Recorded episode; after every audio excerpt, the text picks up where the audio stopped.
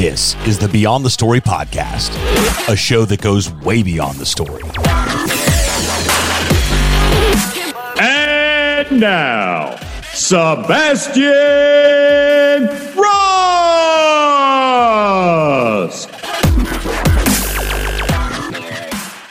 Roxette, welcome to the show. Hi, How are you? I'm doing well. How about you? Good. I I feel like it's way overdue for us to to officially meet. We met in passing at Miami NFT Week. I think it was this year. Was your- it? Maybe last year. Maybe it was last year. I think it was last year. Maybe. I And- don't. I, I don't know what year it is. It's always been a blur since 2020. Well, the it, it is. What day is it again? So, um, we first connected because you were over at the lab, and I swear I connected with every single like community director at the lab since I was there. I think I left and came back one time, but I always stayed in touch.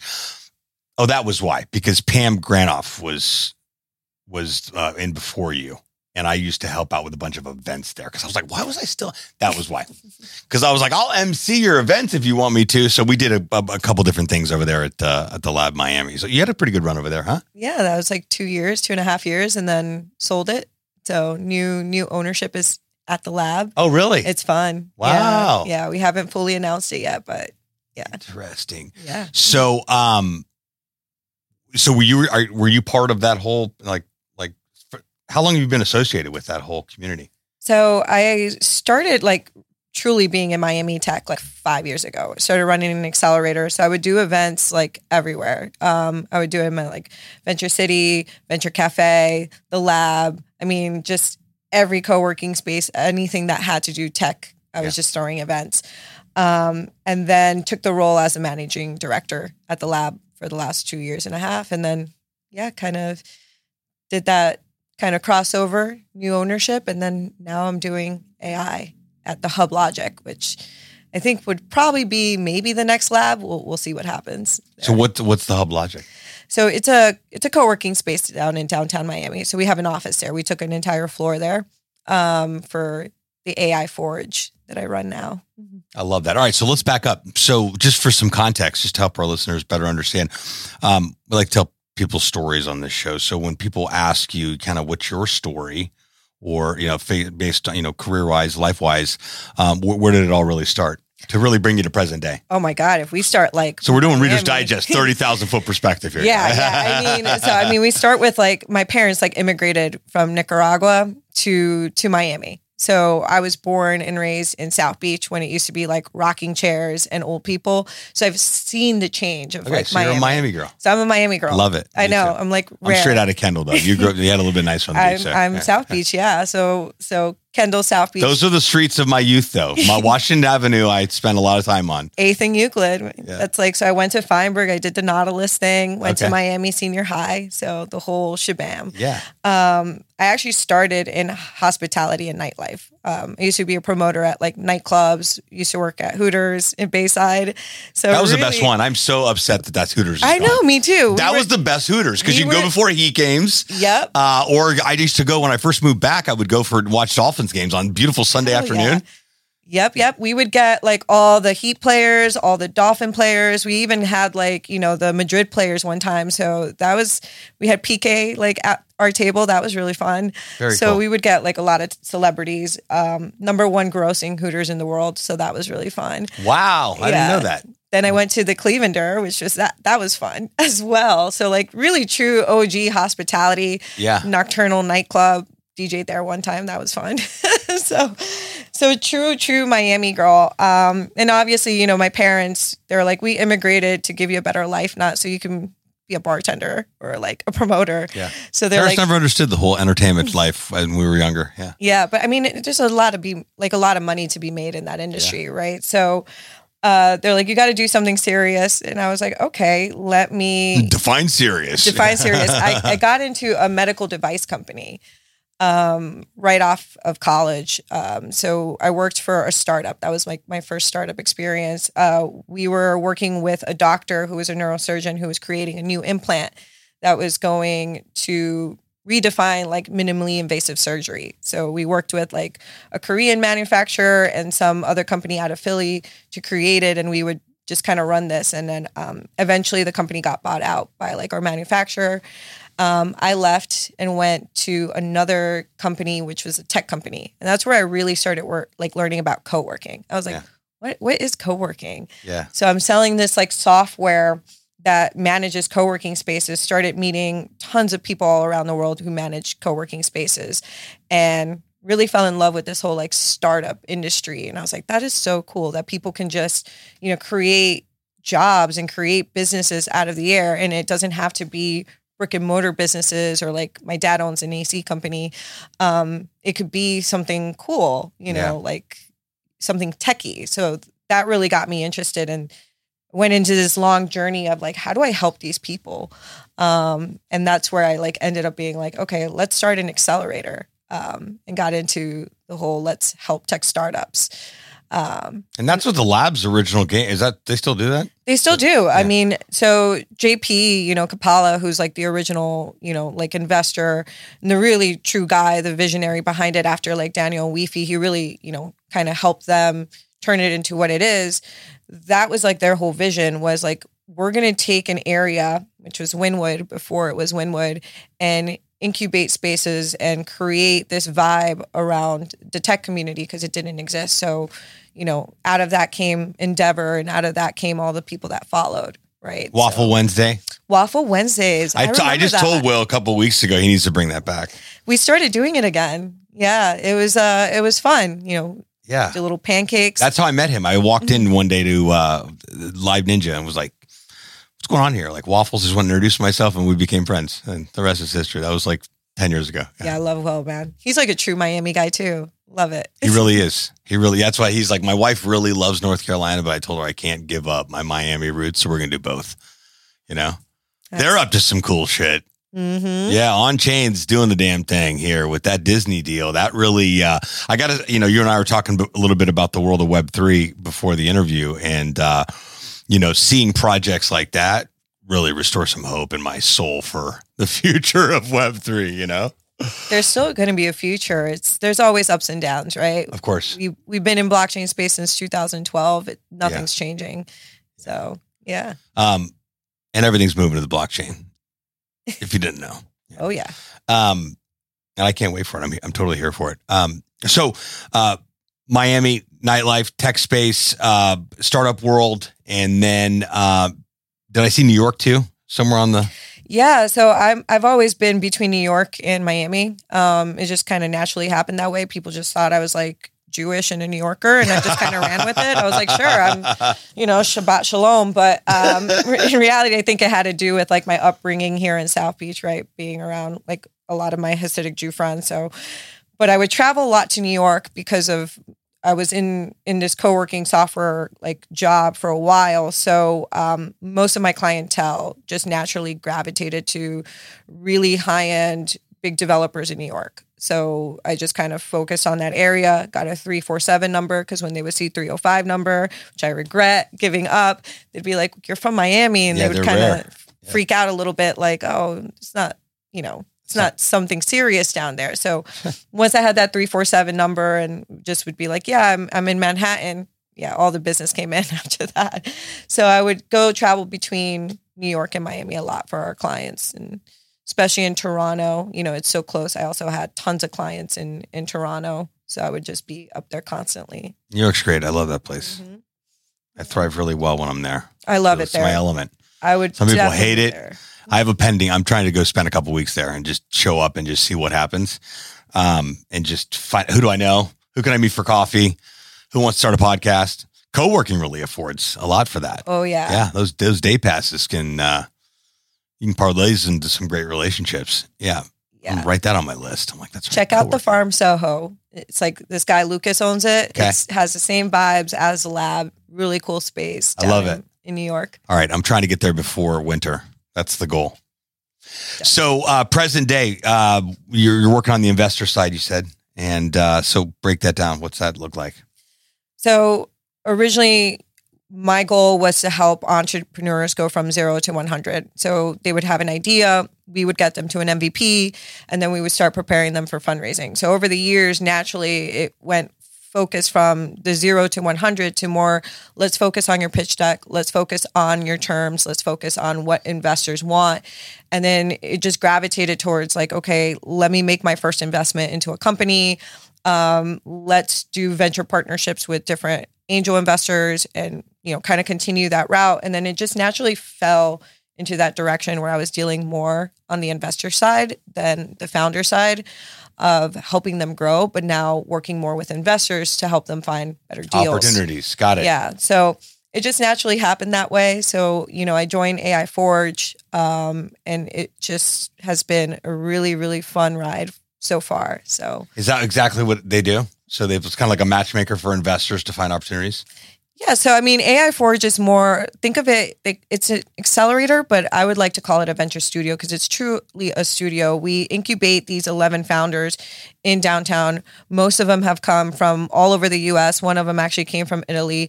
We give them space to work out of there for 12 weeks. We invest in them and we give them resources. So we're really incubating them here in Miami. So it. it's more of a studio rather than the accelerator, but yeah. we'll call what, it an accelerator. What do you, so what do, what do, what do they do after you guys?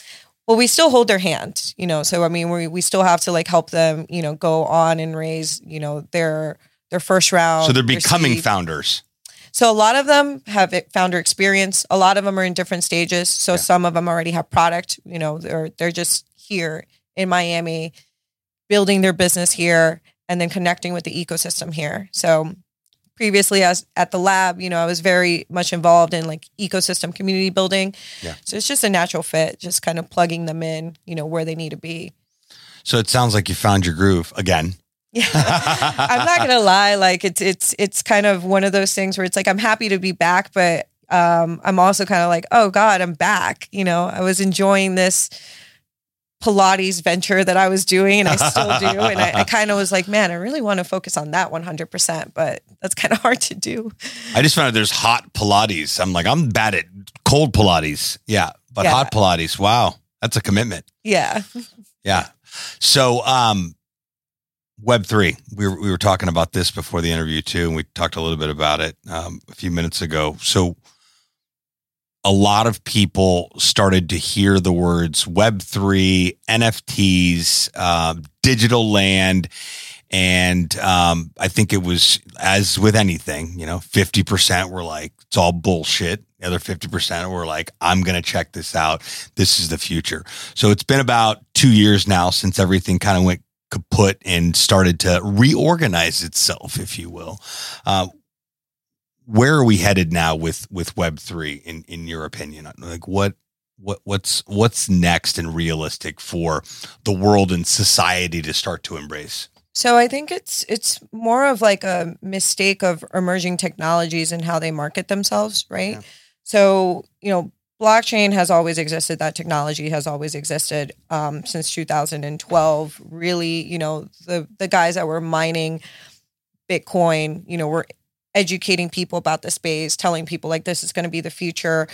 It started getting a mass adoption around 2015, 2017, right? With all the techies trying to figure out like how can they make this a little bit more mainstream. And then what you saw, you know, tw- in in pretty much the last two years was you have bad actors that kind of ruin the tech for us, right? So um, with anything that people don't understand, they're going to fear it, right? Because yeah. they don't understand it um, which is just a bad PR like campaign on on Web three. But in reality, the people who are building the tech are still going to continue to build. They're just not going to be out there, you know, kind of associating with the mainstream kind of PR that's going on with Web three. So I'm kind of seeing a lot of the people who were focused in blockchain moving into AI. Um, and my biggest fear now with the AI stuff, because AI is also not a new technology, it's been around for 20 years. Um, you know, a lot of industries have incorporated it for the last 20 years. They just haven't been vocal about it. And then now that we have all this massive PR campaign about the fears of AI, the same thing's going to happen, right? You're going to have these people who are going to be bad actors. And we have to kind of learn from that mistake, right? Um, and it's a very easy transition too from blockchain to AI, right? It's all data.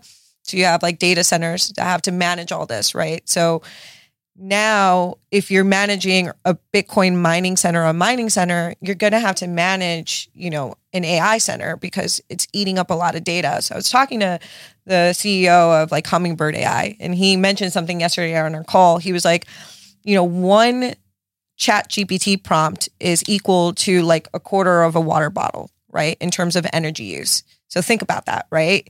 There's going to be all this stuff that's happening that is very similar.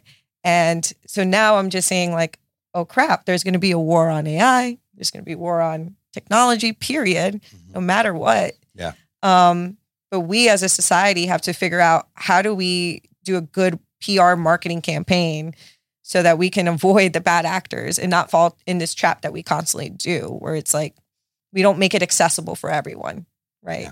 Web Well- three terms aren't accessible. For I everyone. mean, well, also, and a, f- a phenomenal way to to to combat that is obviously just uh, the way it's always been, which is disruption, Mhm. constant disruption.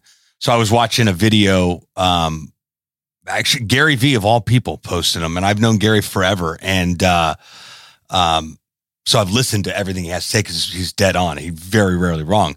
And he said, you know, over the next 10 years, we're going to experience a tremendous amount of deep fake videos. And for those who don't understand what a deep fake video is, it's a video of you saying something, but it's not really you, but it looks like you and sounds like you, which is fucking terrifying.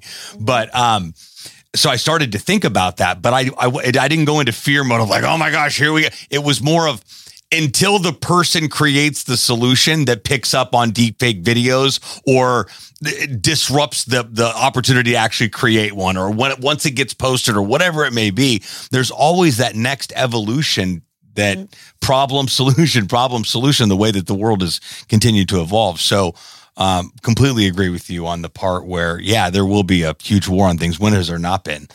Um, but it's the people that are able to to really figure out and navigate through that. I think that's what that's what makes it exciting. Listen, this Web three is going to make life easier and more convenient as technology has always done. So that's that's the good news. Yeah, and in blockchain, you know, AI and blockchain go hand in hand. Like we're going to need to.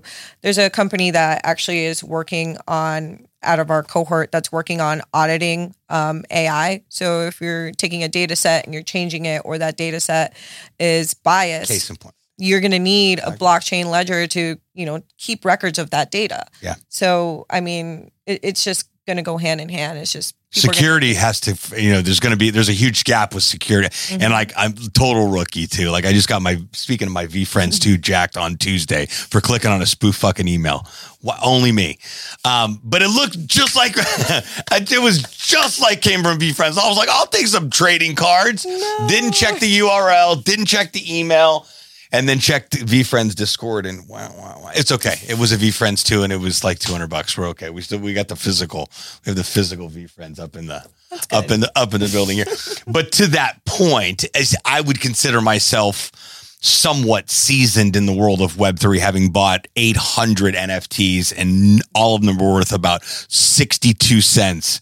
Um, and then I hosted a, a, a Web3 show for about a year and a half too. So I had the opportunity by default to learn about what was going on and still clicked on a spoof email, connected my wallet and got my VeeFriends 2 jacked. So, um, my point with sharing that is to throw myself under the bus on I need to sharpen up on my sec- uh, security skills. But that's me. Like, could you imagine the average person, like my mother trying to buy Bitcoin and buying an NFT? I mean, she called me. In fact, I wrote a whole bit about this. So my mom's like, I don't understand what's up with the MFTs. And I'm like, she's like, but what are they? And I don't under, what do you mean by token? And I thought, wow.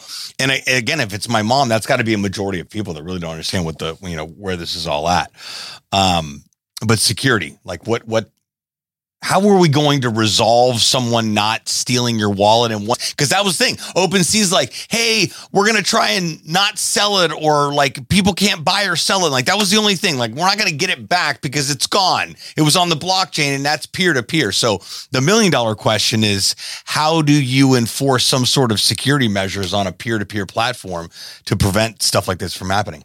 I mean, it's trust, right? You have to have that trust, but it's also like you don't trust anything. Uh-huh. So, I mean, I don't keep anything, you know, I, I keep everything in in a separate USB. Like I don't keep Cold anything, wallet. yeah, in a cold wallet. So, I mean, it's I hope it never gets lost, but like that's just the way it is. Right. Like Some people would put those in like in a, in a bank safe deposit box. Yeah, and then it's it's it's one of those things too where it's like you don't you should have multiple types of like wallet addresses. Like I have a public one and then I have private ones that you probably could if you took the time to trace them back to me, but I have like multiple wallets and I just kind of spread everything everywhere as well. Like Oh, okay. just cuz I don't want everything in one thing. Like I Oh. just spread it everywhere. Set up multiple wallets, make them private. Okay, cool. Yeah, Awesome. no, I mean it's it's just like um, you know, banks. You should, you know, you have like your personal banking account. diversify. Mm, Yeah, you diversify everything. So you have something in one place, something in another place, just in case. Yeah, of course. That's that's fantastic, and thanks for that. That's a that's a good tidbit. I'm going to go take and run with. so um, here we are. I ended almost ended September 2023, which is wild to even say. Um, what are you excited about for the rest of the year, based on what you got going on and what's on your plate? so I'm um, celebrating my one year anniversary of elopement with a wedding in Tulum. Let's go! Congrats on that. So I'm like really stressed about that because it falls right before our demo day. So I have to do a lot of planning personally and then a lot of planning for our cohort. So you're a oh, oh so you're this is just an anniversary trip. So you've already been you already eloped. Yeah, we eloped, but we're doing our wedding um, for our friends and family. And I'm like, oh God, I, I never thought destination wedding, you know, I thought it would be Oh, I heard easy. there, there are a couple of logistics. Yeah. There's a lot of logistics. And then on top of that, doing demo day that same month is like, that's a lot of planning. So the next two months, I'm just going to be head down planning all these events for personal and work. Um, so Oh, that's good. yeah. That's good. Well, congrats on crushing life. Congrats on the on the one year anniversary. Um, and uh, it's great to finally meet you and have a conversation. Thanks for coming down to the studio. I No, appreciate thank your you for inviting me. your This is- time, and uh, it's just funny. I mean, uh, this is this conversation is a ripple effect of the Lab Miami. When I told you that Weefy and Danny were sitting at the door with the desk and like brochures about what it was all about, like way back when. I don't even know when that was. Had that not, I wouldn't have known, and you know, continue to stay in touch. And then, of course, the tech community, another sentiment to, to Miami's tech community um, that is uh, pretty strong, in my opinion. And will continue to evolve. So, um, great to have you down. Thanks again for being on the show. And I'll uh, I'll see you at a comedy mic soon, right? Oh my God, yes. We have to give a shout out to the Miami comedians. Yeah, let's go. Miami comedy. Yep. Manny. Manny. I heard you've been trying to get this one to do some comedy. gotta like team up, teamwork here. Got to Teamwork get a here. few drinks in me and then I'll. That's what everyone says. A couple drinks, I'm down to it. Like, let me tell you something about alcohol and comedy. Like, they are a terrible comedy, but maybe one or two to like loosen it up a little bit. But let me tell you, just a quick hack. In all seriousness, it fuels the anxiety. I mean, like flamethrower. People are like, I'm gonna have a shot of tequila and I'll ease out a little bit. It's crazy. I've tried that strategy before too. When there's a lot, big crowd.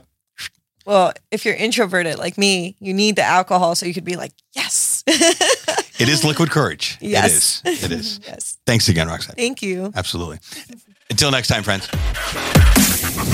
Thanks so much for tuning into this episode of the Beyond the Story podcast. Be sure to appreciate it. If you haven't done so already, make sure you're subscribed to the show. This way you'll get updates as new episodes become available. If you feel so inclined, please leave us a review. Be sure to appreciate it. Signing off from the podcast, launchlab.com studios. We'll talk to you next time.